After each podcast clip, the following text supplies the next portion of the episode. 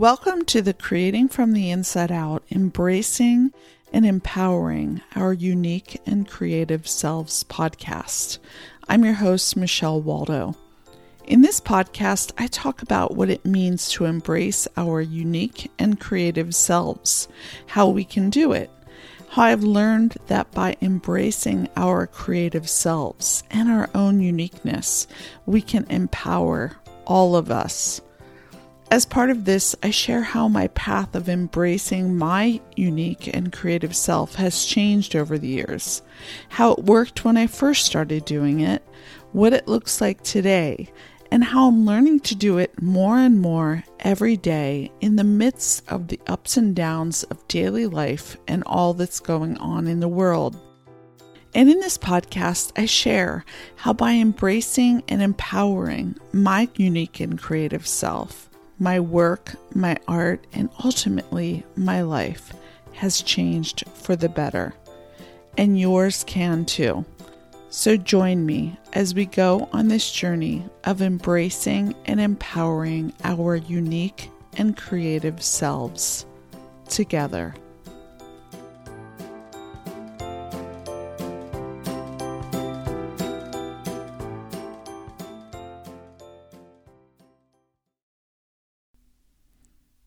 Welcome back to the Creating from the Inside Out podcast. In today's episode, I want to talk about what my black cat teaches me about creativity.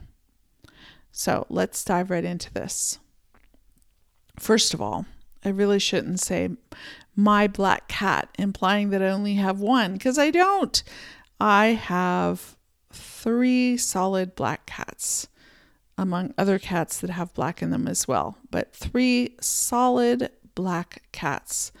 And they're not the only black cats I've ever had in my life. I mean, I've had, um, oh, I had probably two or three black cats uh, growing up as a kid. I had a black cat in uh, for a period of time in college. Um, sadly, one that I got from the SPCA, and he he died shortly after I adopted him. He must have had some kind of serious illness or or, or something already. Um, that's what they they found.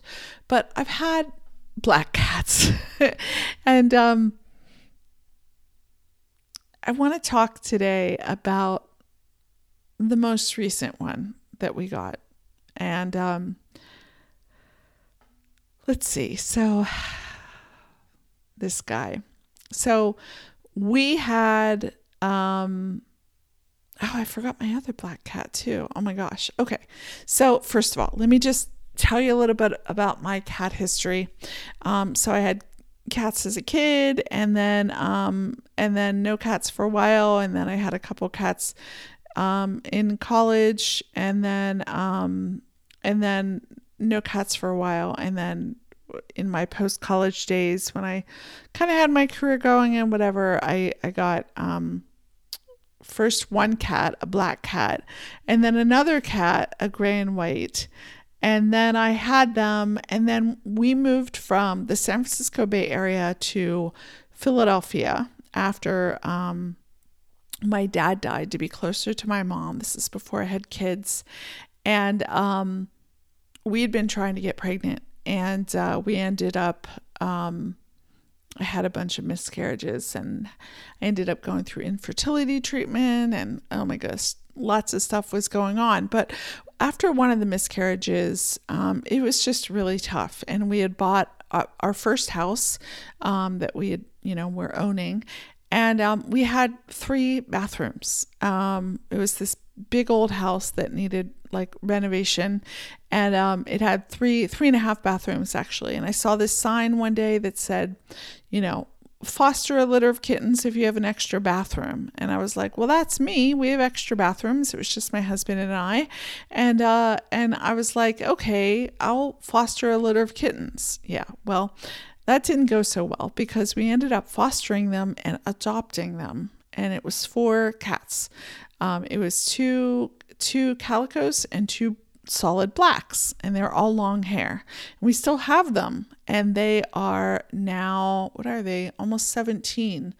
um, years old, and they're all alive except for the one calico. So I had those two long haired black cats.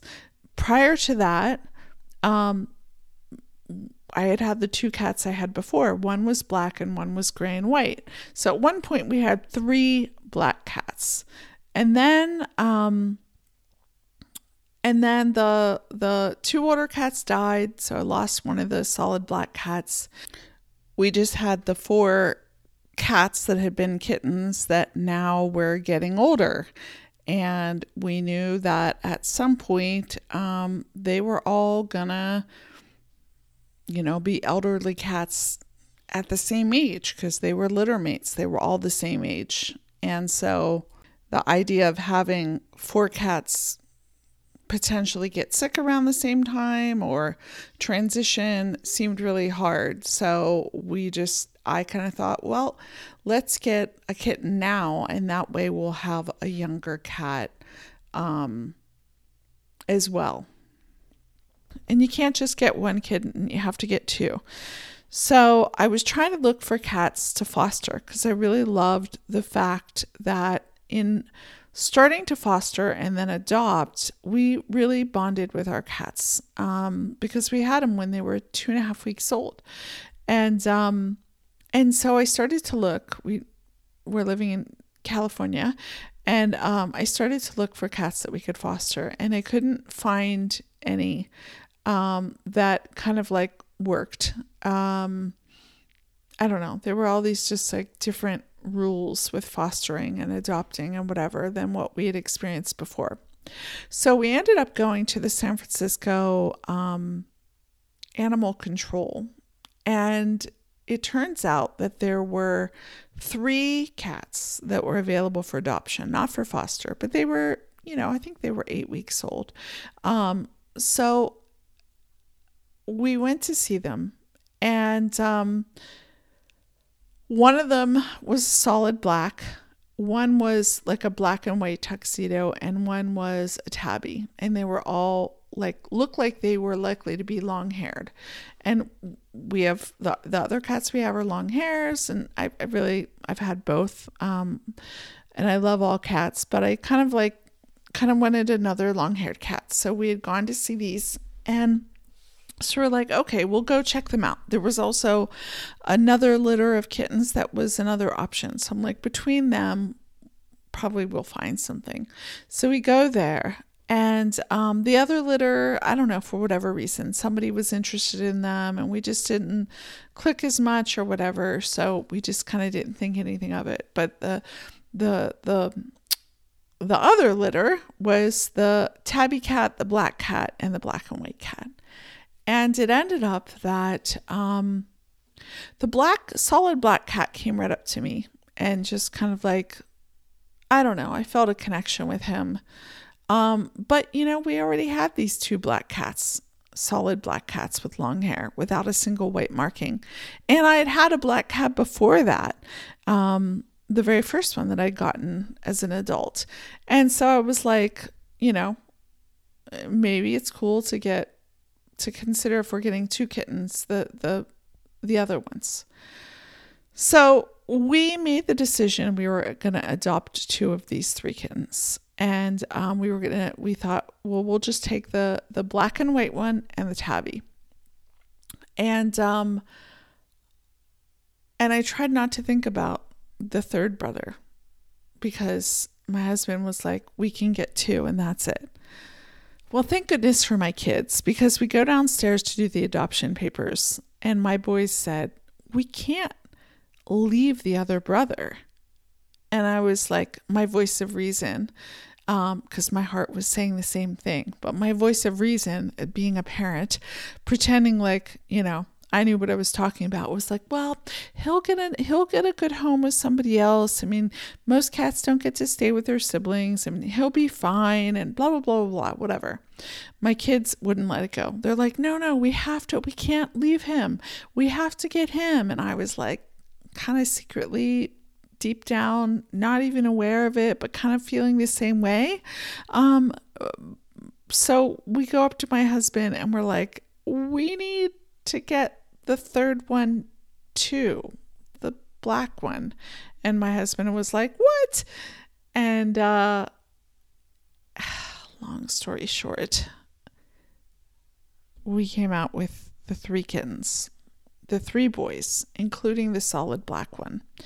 And it's funny because I have a video from when we were driving back home um, from the San Francisco Animal Control. We lived in the East Bay, which is across the bay, so it was a bit of a drive.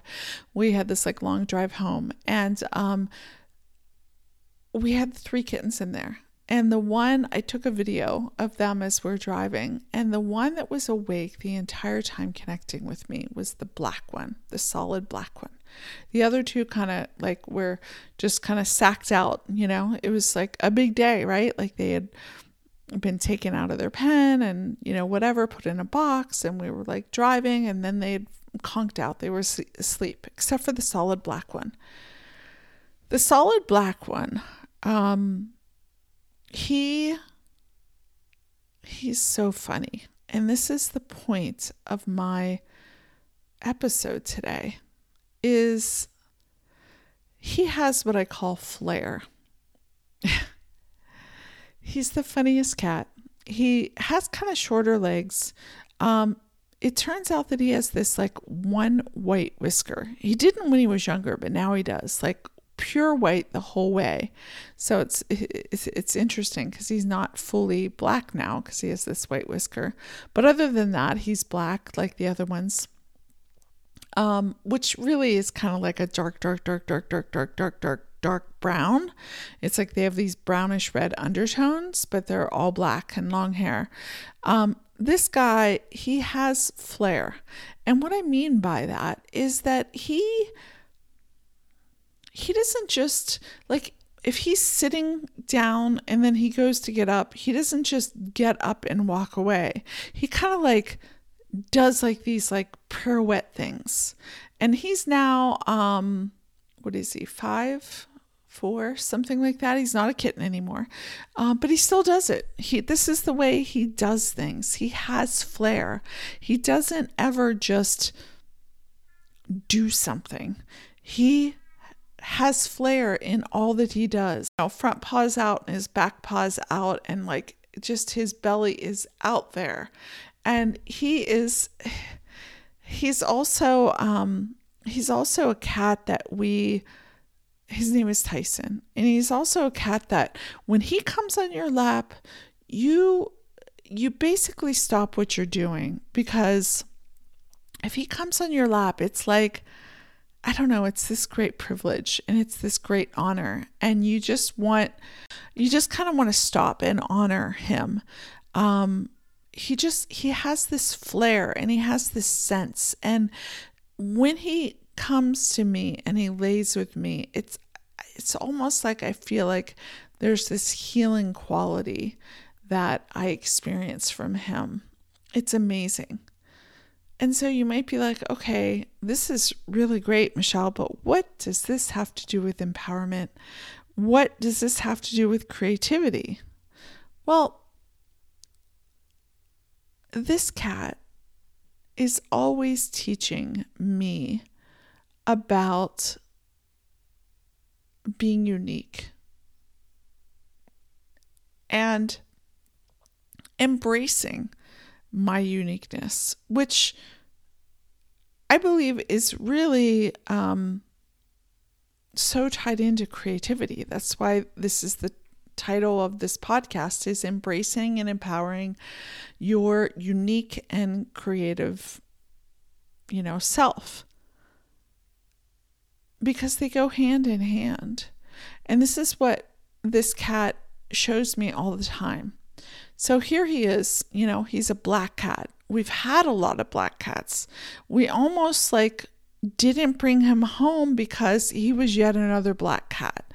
And there's so many black cats in the world, right? And so many people that can't tell the difference between one black cat to another, you know? Um, they're like, well, how do you, even our other two black cats, they would be like, they're both long hair. How can you tell which one's which? Well, I can obviously tell which one's which. They look they look really different. One has a certain shape of face and the other one has a different one. And then this third one is very different as well. And this is my point is like my black cat, but also all my black cats teach me about creativity and uniqueness. And it's funny because I just said that black cats are kind of like very common or there are a lot of them and it's hard to tell them apart. But that's to me what I think is so amazing because every single one of my black cats has always shown me what is so unique about them. What is so unique about them? Our one black cat, the older ones that we have, he's he he's like um he kind of like has this paternal figure. He's like nothing fazes him. He's always very gentle, but yet you don't want to cross him. Um, he's he can be like a tough nugget if anybody, you know, um, especially when he were younger. When he was younger, if any other cat came up to him, he didn't put up with anything. But he also never started any fights. It's like he's just he's like fully in his own power, and always is aware of it. Um, the other long-haired black cat that's his sibling is um, he's very quirky and he's very sensitive and he's always like he kind of turns his head when you talk to him and and he's always like very inquisitive and he's always kind of like curious about things. Um he has a sweetness. He's always been the one that's been really welcoming to all the other cats. And he he's very different from his brother. And both of them are very different from the the black the newest black cat we have, which we got as also as a kitten, that came with the tabby and the tuxedo cat, who has this flair. He is very different. You know, he, like I said, he has this flair. He doesn't ever just turn and move away. He's, he like does these like hops and these jumps and these pirouettes and whatever, no matter what, like all the time, not even when he's playing, just, just to move from place to place. It's just what he does. It's like he's got this like built in flair. It's like, that is him. That is who he is. And the reason I'm talking about this in relationship to all these black cats is you know, to other people, it's like, well, they're just black cats. All three of those are long haired black cats. How are they different? But they are. They're all very unique and they're all unique in their own way. And they're all their own kind of personal selves and their own personal uniqueness encased in what looks like this sameness of this common black cat look of long and they happen to be long-haired black cats. But they they be their own uniqueness regardless of that. And i find this you know, relates to me and relates to our creativity and our uniqueness because what about us, right? Like we're all people. We're we're one of, you know, a race of we're well we're humans we're people and we there are many of us on this planet right and whether we're a man or a woman um, there are many of those and you know there, there's a lot of things we have in common with lots of other people on this planet. You know, um, we may have similar interests and we may have similar, you know, hair color and eye color and and places where we live and whatever. And yet, and yet, we are very unique. Just like these cats are unique. I I know I've had a lot of cats. I've been around a lot of cats. I know there is no other um, cat that is the same as any other cat. Just like there's no other person that's the same as any other person. Um, but my point with this black cat thing is that it can look like that, right? It can look like because they don't have any unique markings and they seem like they're the same, that they should be the same. You just lump them in as being the same. And I feel like, you know, this is so much of what culturally we we kind of like do or we're encouraged to do is like you know follow the path of other people do what other pa- people are doing. You know somebody shows you that you know somebody is doing something and it's successful oh do the same thing they're doing and you'll get the same results. But what about your own uniqueness? What about your own self being different? I really believe that when we empower ourselves, we empower and embrace that which is completely unique to us, not that which is, you know, the same as everybody else. I mean, there is a time to see the and celebrate the things that we have in common with other people, right? That that that can be a really wonderful feeling to be like, oh yeah, you know, I'm other people are experiencing the same thing or going through the same thing, and I can feel connected to them because of that. And that's really cool. And that can be helpful and empowering, you know, to kind of like feel that connection, feel that similarity. But ultimately, we're individual and we're unique, and we are unique creations through our what is been the life experiences we've had, what it is our heart and our soul loves and likes and is drawn to and and you know what is it that that we think or we prefer or we choose? Um, all of those things make up what is unique. And i find that the more that we learn to embrace that the more that I've learned to embrace that within myself, you know, to embrace what makes me unique and see that and celebrate it, the more empowered I feel. And also, to be honest, the more I create things in the world um, by sharing you know my perspective or sharing my skills my unique skills or you know the the version in which i do things or whatever it it contributes to the world more right? Like because it's something different. It's something different that could benefit somebody else